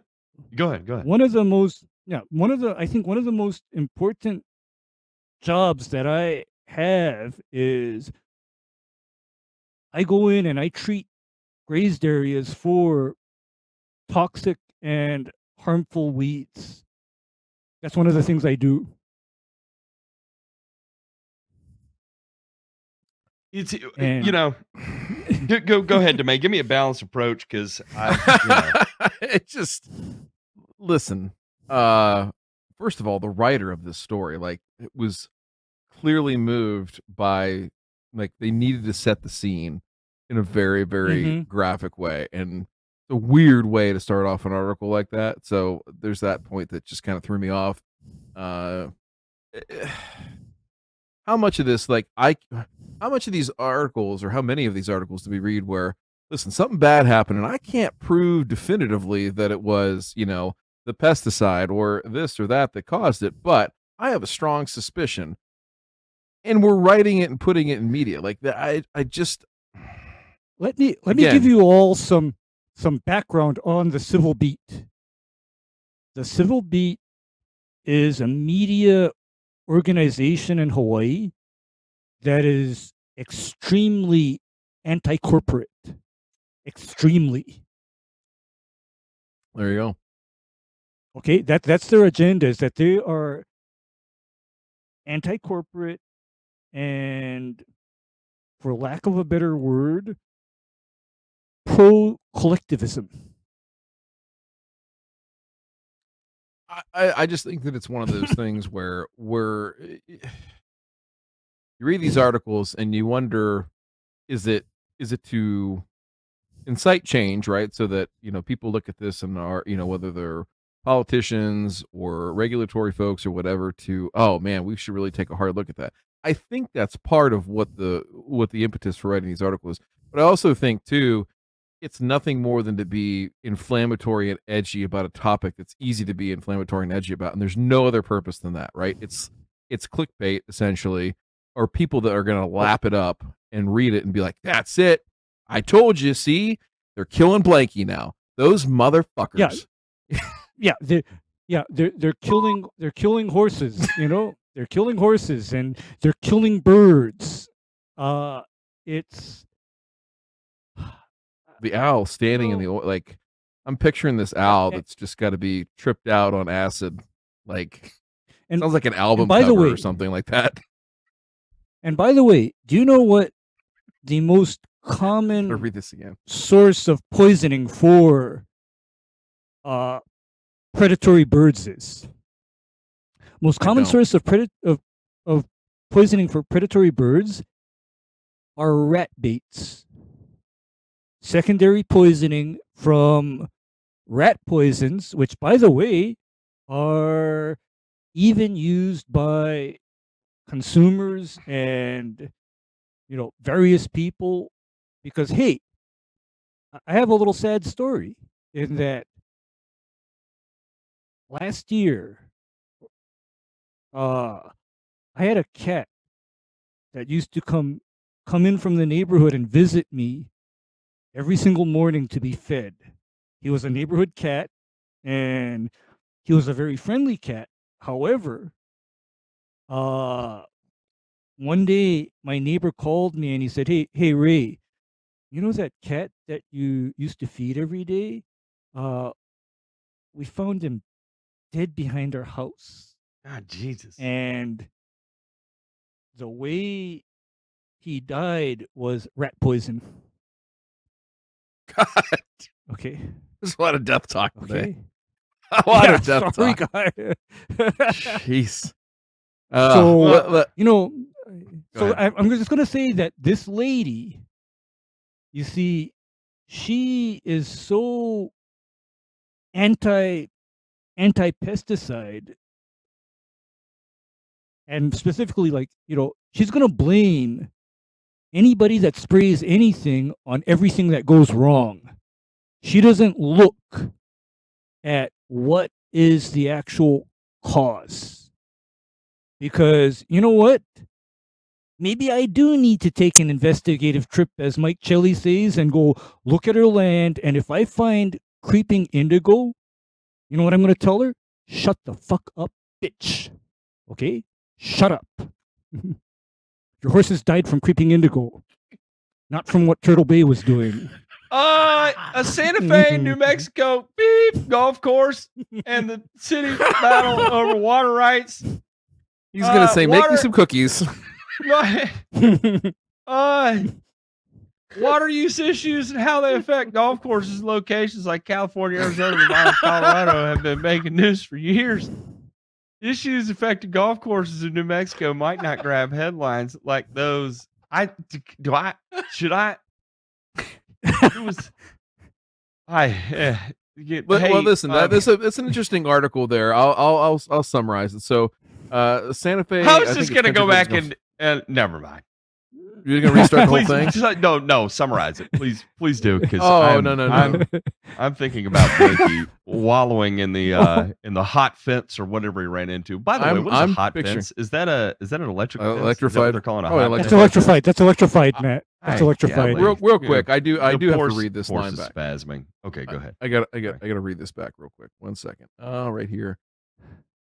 The second sentence.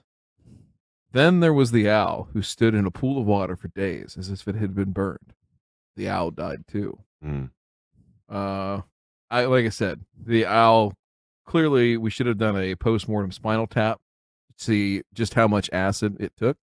Uh, but we didn't do that because bodies are destroyed. All right. Anyway, Santa Fe. So 1959, this golf course needs water, right? And they go to the uh, the city there and they say, "Hey, we want to use your effluent water, right? Your your your partially treated gray water, brackish water, whatever you want to call it, right?" So, um, city says, "Yeah, you can use all you want. The only deal is, though, you have to open up your course. It's a private course. You have to let non-members who live in the city limits play here." And so they said, "Yeah, sure, no problem." So, fast forward, uh, for like the last 25 years, they've been the cities come back like, dudes, this is not working anymore. We can't we can't just give you this water and you know charge you what we're charging you for it. Uh, we need it for other things. You know, it's important because we're you know we're running out of water here. So the golf course has pushed back and basically said, "Hey, listen, we got a deal in place. Like you're you're not going back on this." And now they're in court fighting each other for it, and it's getting pretty getting pretty ugly. So we'll monitor that situation. But I think really what it does, it highlights, you know, the much larger issue that we continue to talk about out west, uh, which is just that uh, the water rights thing, specifically for uh, turf, is I think going to be a massive, massive deal uh, here coming up. In, in not that it hasn't been for the last you know twenty plus years, but uh, in the next five or so years, you're going to see some real dramatic shifts. Um, you're already seeing it with home lawns in different states out there, uh, non-functional turf areas, quote unquote. And uh, I, I just think if you're out there right now and you're in the uh, the treatment business, you know, our friend Zach out there um, in Utah, I, I worry about folks out there like that. And it might be something where you need to kind of pivot your business a little bit, not completely away from turf because it's not going to go away altogether, but I think that uh, it's time to start thinking about that. If you're out west, what you're doing and how you're doing it. So anyway, let's go ahead and move right along here. And we had a, brush fire. Uh, oh wait, sorry, a moment of silence for Blinky. Well, for for for Blanky and also for our show because if we don't beat that out, we're definitely getting fucking canceled. yeah, we might we might have to fafo on that one. Uh, there was a, I, you know, uh, Ah, why not? Fire crews have been battling a brush fire that has reached approximately 38 and a half acres. Uh, a lawnmower struck a piece of metal. And uh, if anybody has ever seen what happens when you take a blade and, you know, run a blade across metal, typically it's going to spark pretty hard. And uh, mm-hmm. well, apparently this one got real hot, sparked real hard. And I don't know what the temperature was, but it was high enough to ignite whatever uh, a brush fire that ended up ensuing. That's a big ass fire. Uh, so anyway, they're working on it. They're trying to get it under control, but uh, you know, 38 and a half acres. It was 90 percent contained as of February 2nd, so I'd say we're out now. But uh, again, 38 and a half acres over a uh, lawnmower hitting a piece of metal. That is uh, yeah, I was gonna say the uh, burn.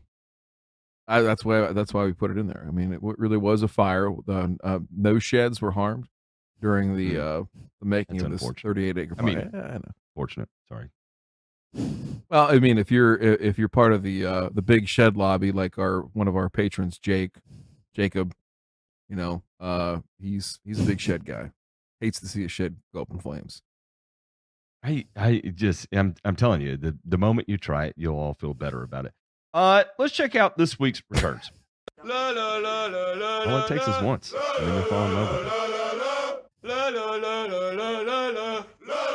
It's invigorating.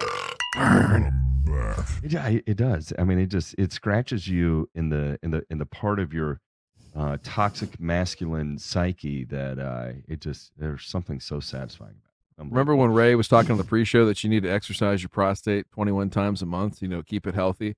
I think that shed fire counts for all 21 times that month. Yes, uh, yes, yes. I can say without a doubt that uh, I ruined uh, many many laundry baskets clothes after that. Just thinking about it. Remember, use, Uh, use cold water you- so you don't get a, a sticky one. Just man, let it let it. Maybe a cold shower. but then eventually you come back to room temperature and it just starts all over again. I'm just saying, man. You don't knock it till you try it. Set something on fire one day. A big structure. Contaminated cannabis. State warns of pesticide use in some Vermont pot.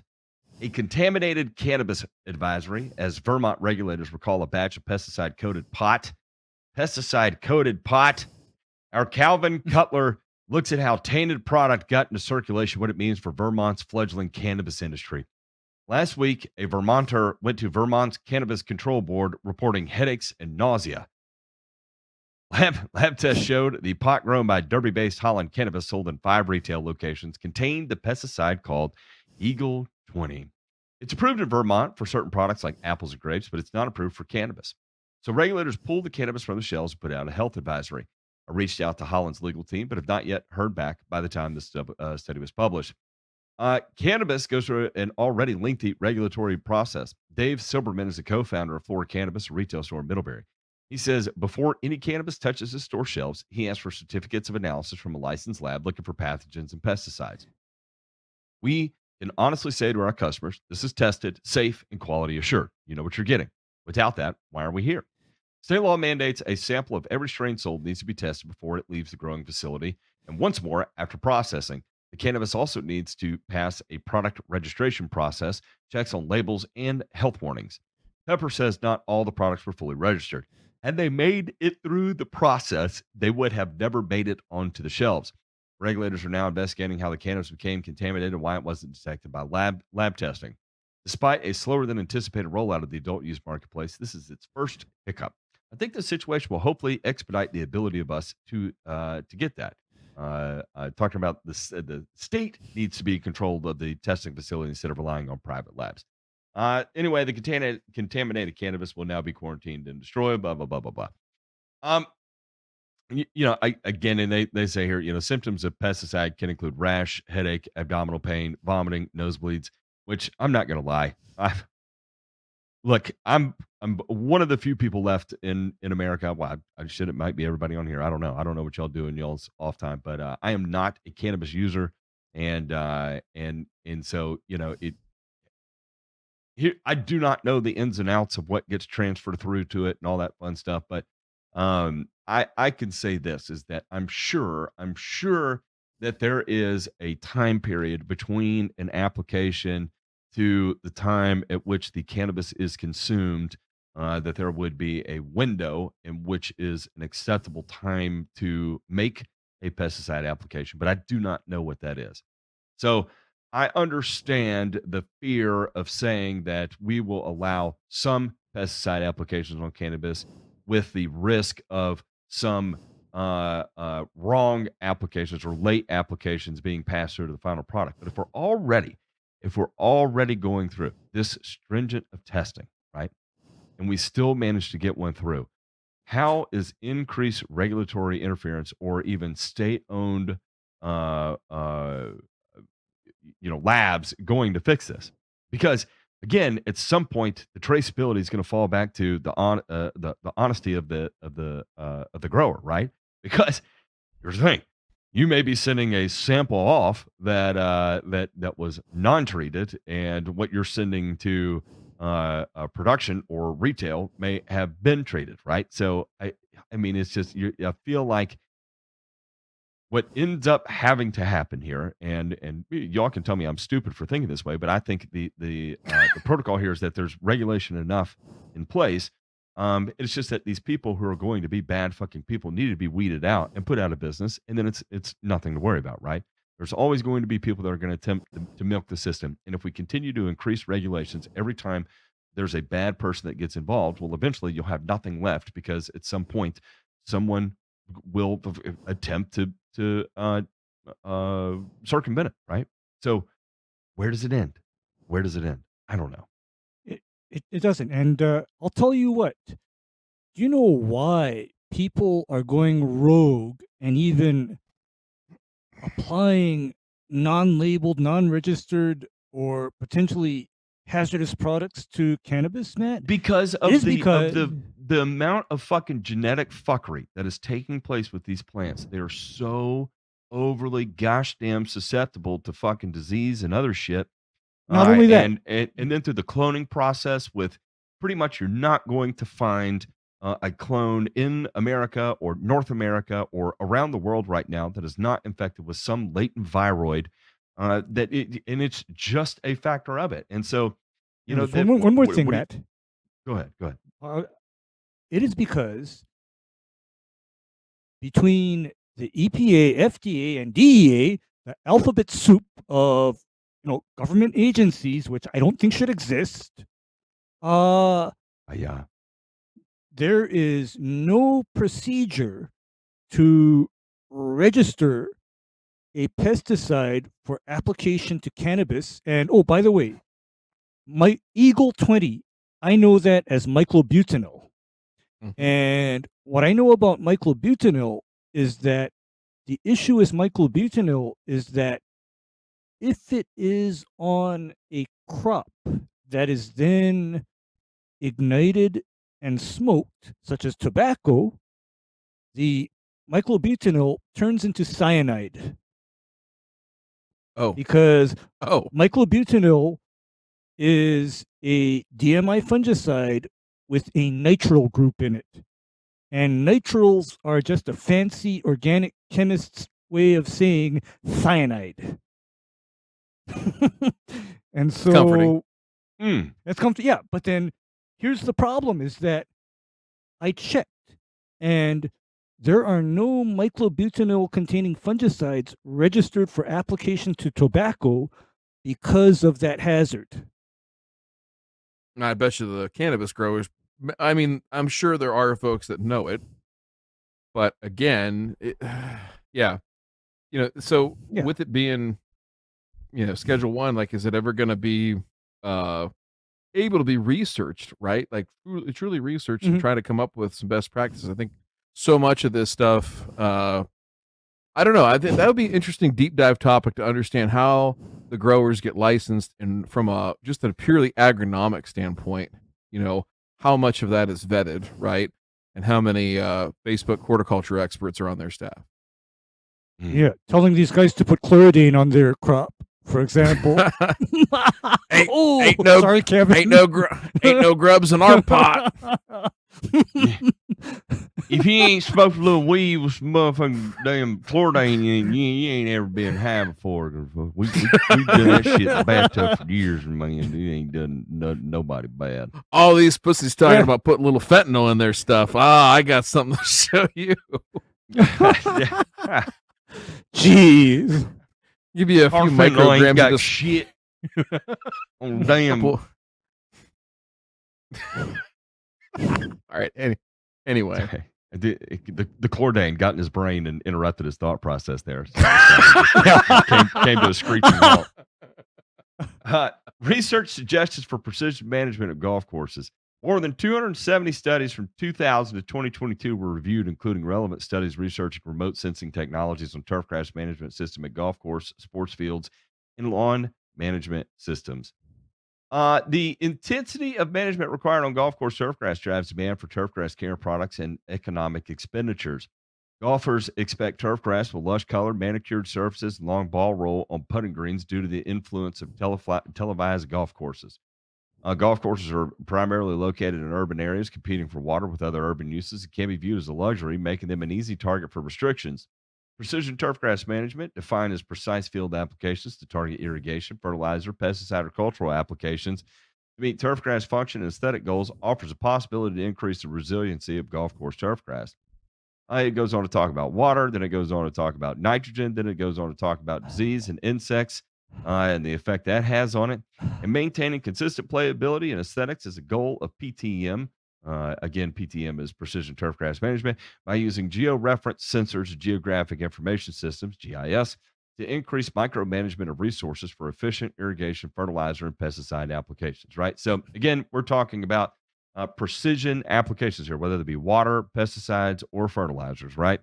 And, uh, and the idea here is that uh, you know if we can become more precise about the, either timing or area uh, rates, um, then ultimately we end up having a uh, a- a greater overall effect with less needed to achieve that. Um, so again, uh, 270 studies were selected for uh, for review. Uh, so I guess this would be a meta analysis, as they say. and included studies conducted on plot scale experiments, operational golf courses, and in labs. Um, the the results thing that- basically. Oh. Huh, go ahead. Time's up. It's I was gonna over. See. I was. I knew that was coming up. So I was Oh. gonna summarize it. There's a lot more other stuff in here, but I think throw that picture back up, J Ping, and let's talk about this real quick. I just wanted to have a discussion with you, gentlemen. It's a good article to read. It's a very long article. Yeah, There's no is need to read it all. I would. I would encourage the folks that are listening. Uh, we'll throw a link up in the show notes. Make sure you take a look at this. It's pretty interesting what's already been done, but really, um, you know, I'll I'll kind of highlight a few things here, and then we can have a quick discussion about it. But uh, so they're talking about you know what issues need to be investigated, and they start off with irrigation, and you know, kind of looking at what do we need to research, and then what is the maturation of that research, like what's the finished product that we should get, right?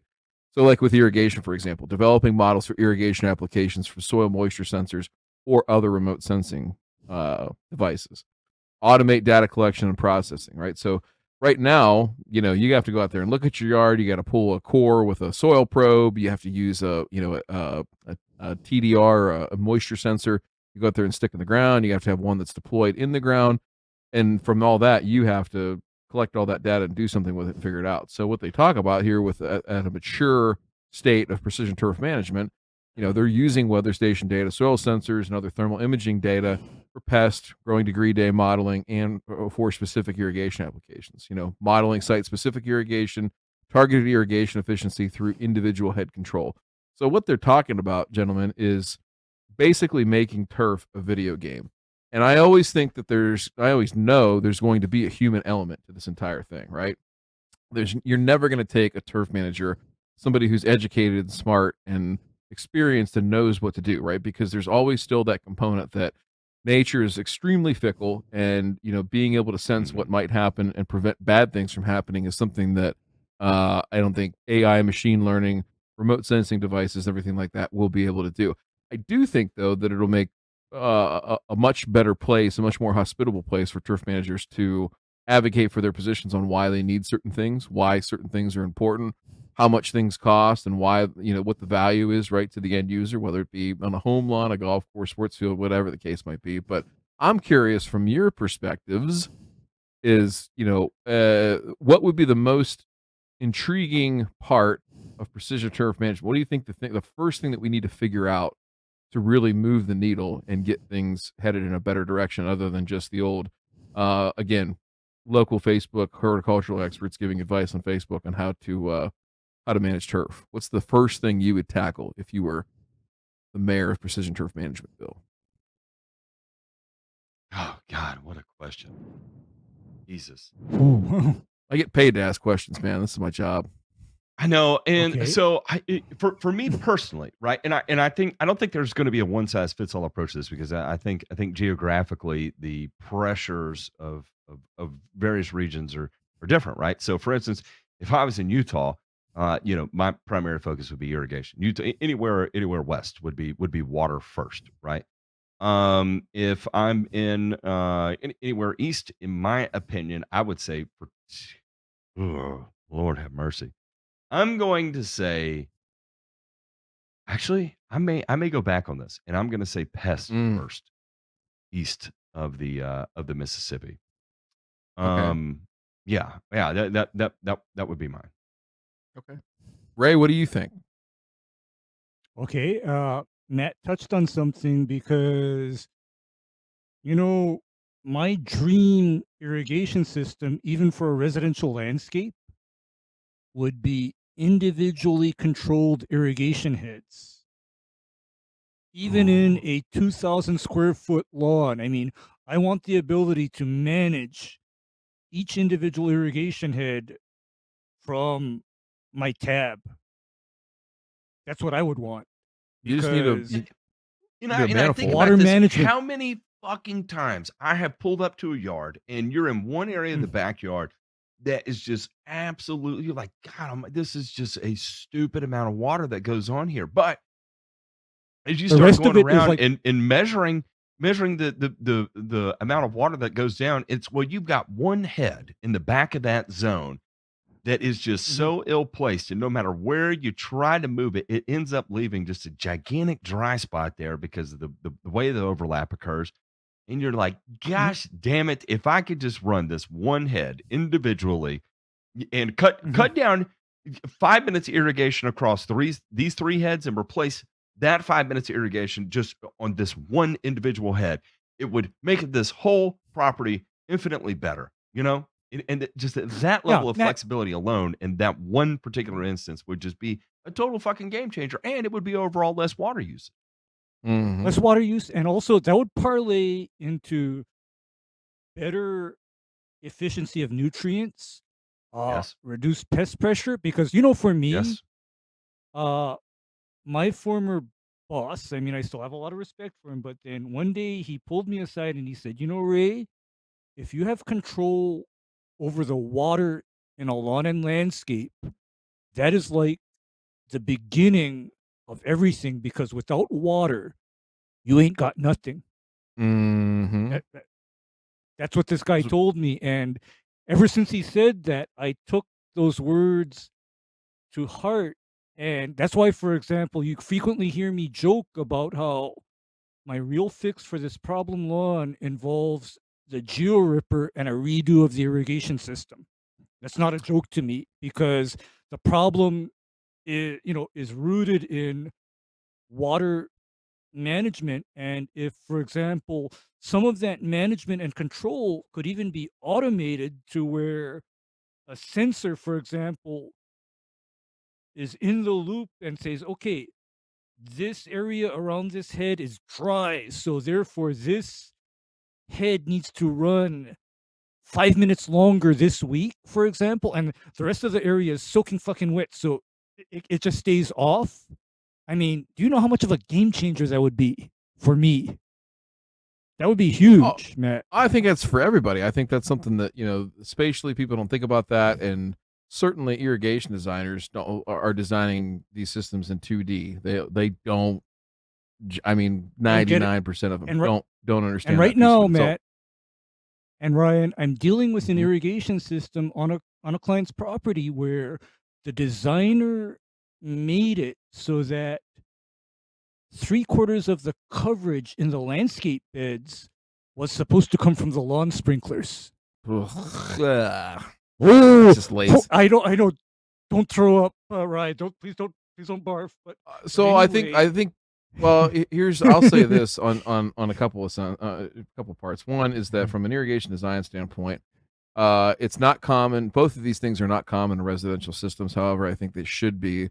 Uh, yeah, but they drive up they drive up costs. Number one is a manifold type system, right? So that you know whether it's above ground or if it's in a vault somewhere below ground, that you have access to all the valves in one spot. They don't need to necessarily be buried, and you've got space that you can add additional valves if you really want to. The other thing that's pretty uncommon, I mean, very very uncommon in a residential system, unless it's a huge one, is using what's called two wire or decoder type system, where essentially you have one wire path that surrounds the entire property, right? And if you have valves right there in a manifold, you don't even have to do this. But if you have them out in the yard using a two wire type setup, essentially um, it allows you to add zones in with no worries about having to take a wire all the way back to the controller in a conventionally wired system. So there's that. The precision turf management thing, though, I think it's something that we should keep talking about. I think there's so much that we're on the verge of right there.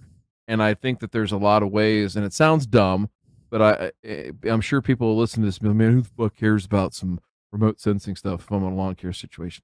I think there's a ton of stuff to glean from it. I think with the moisture sensors, gentlemen, for instance, like using those in-ground ones uh, that are fairly inexpensive now, you know, all things considered. If you were doing a growing, whether it's sod or seed or something like that, I would be sticking those things in the ground, charging the client back for it, and remotely monitoring and saying, "Hey, Mrs. Jones, are you, you know, you're supposed to be watering this lawn. I'm I'm looking at this and I can tell that you're not. Right? What's going on out there? Or Mhm. hey, you've got, you know, we're we're backing off. We need to get down to like, you know, two run times a day instead of three or whatever the case might be. But using this stuff to your advantage. So that's what I guess uh the message here I wanted the message to be is that, you know, there are some great leaps that we're going to take in the near future, but but there are ways to begin implementing and using these technologies in your business, especially if you're in lawn care, uh, that are very undervalued and underappreciated right now. And there needs to be more of it. There absolutely needs to be more of it. Dip your toe in the pool, find out what it's at. Dip your toe in that puddle that the uh, the owl stood in for days before it died, and then just don't die. yeah, yeah. I mean, and as far as the sensors go, uh, I'm I'm going to be one of those people where I do something rather renegade here in that I insist on rain and weather sensors to be linked to a person's irrigation controller. Because there are people that swear up and down to me. They say ray i'll just turn off the irrigation controller if it rains okay No, they won't. no actually i've had people that do and then they forgot that they did it for a long time and i'm talking about uh, i had one instance where i wondered why a lawn i was treating and maintaining up and died on me but come to find out my client shut off the irrigation controller because it rained one weekend and then forgot to turn it back on for a month and the controller was indoors Pain. and somewhere where I couldn't check it. And this person shut it off and forgot about it. And that is where, for me, whether the controller is in their house or stuck on the on, on their shed uh, wall or something, I don't care. I want a rain sensor on it to eliminate or reduce the likelihood of that human error. Because hey, I mean, people are busy. I mean, they they shut the, the irrigation controller off because it rains that weekend and then they go back to work the next week the week after that and they just totally forgot that they shut their irrigation controller off until their entire lawn dies Well, listen, right? There's only so much precision that you can do. You can't uh, uh, censor your way out of stupid, uh, but you can No. sure as hell try. No. you can sure as hell try. yeah yeah you can't J Pink, any any mail in the mailbag tonight? You've got mail. Oh wow. We do have mail. Uh, the first one is Oh, from. Mark W. here. Mark says, Good morning. I was wondering if it's safe to use crop based fungicides on my lawn. We have a product that contains both Oh. propiconazole and azoxystrobin. Thank you. Uh, I mean, uh, the answer is no. You you, you, you can't. Uh, and the reason is not because they won't work, and the reason isn't because that it's different strength or, or or something necessarily of chemical or anything like that. It's illegal because they're not the labeled case. for turf. It is. It can be. It can be. Uh, they're Right. illegal on turf because they're not labeled for it. So, Mark, uh, we're not going to strongly recommend. We're just going to tell you, don't fucking do it. Uh, and then the Don't. second one is from Jeff, and Jeff says, Chiefs or Eagles? Oh, uh, yeah. Uh, who do I think is gonna win? Man, this is tough. You know, I'm I'm gonna go. I I gotta go. I'm gonna say Chiefs. I think the Chiefs will win. Oh, wow. That's uh, I I, I don't know how I really feel about that. I just, I think they'll win. Well, there it is. Uh, I have no opinion. I don't even know. I I I didn't even know the Chiefs and the Eagles were going to be in the Super Bowl because, well, I don't watch Well, the NFL. Not once, not ever. Uh, Matt I'll- I'll- literally lives under a rock. mhm, I do. Um, Hey, Ryan, the so things do I'm I. interested so in, do I, I'm- Ryan. I'm really interested in. The things I'm not interested in, I couldn't be any further from. Uh, that is going to do it for us. Um, speaking of the Super Bowl, you want to? Uh, so speaking of the Super Bowl, next week, no show on Sunday night. No so show. if you're a patron, no show. We're going to let Mhm. everybody watch the Super Bowl. We're not going to try and Mm. outdo that. So uh, we made Yeah. a little extended episode here for everybody to enjoy. We tied you over for two weeks, right? So uh, yeah, you're gonna have to do something else to get to your 21 uh, without our help for another two weeks. Yep, and maybe uh, maybe on uh, Friday of next week or Saturday we might we might have a have a little uh, fun Zoom call where we can we can do things and you know explore you know shit like Asian milfoil and whatever in whatever fine detail that we should desire. uh, y'all have a great week, gentlemen, and uh, to everybody else who's listening at home, y'all have an even better one. Get you on the R.I.P. flip side. Blanky R.I.P. Blanky. and Jazz. You were a hell of a horse. You were a hell of a horse.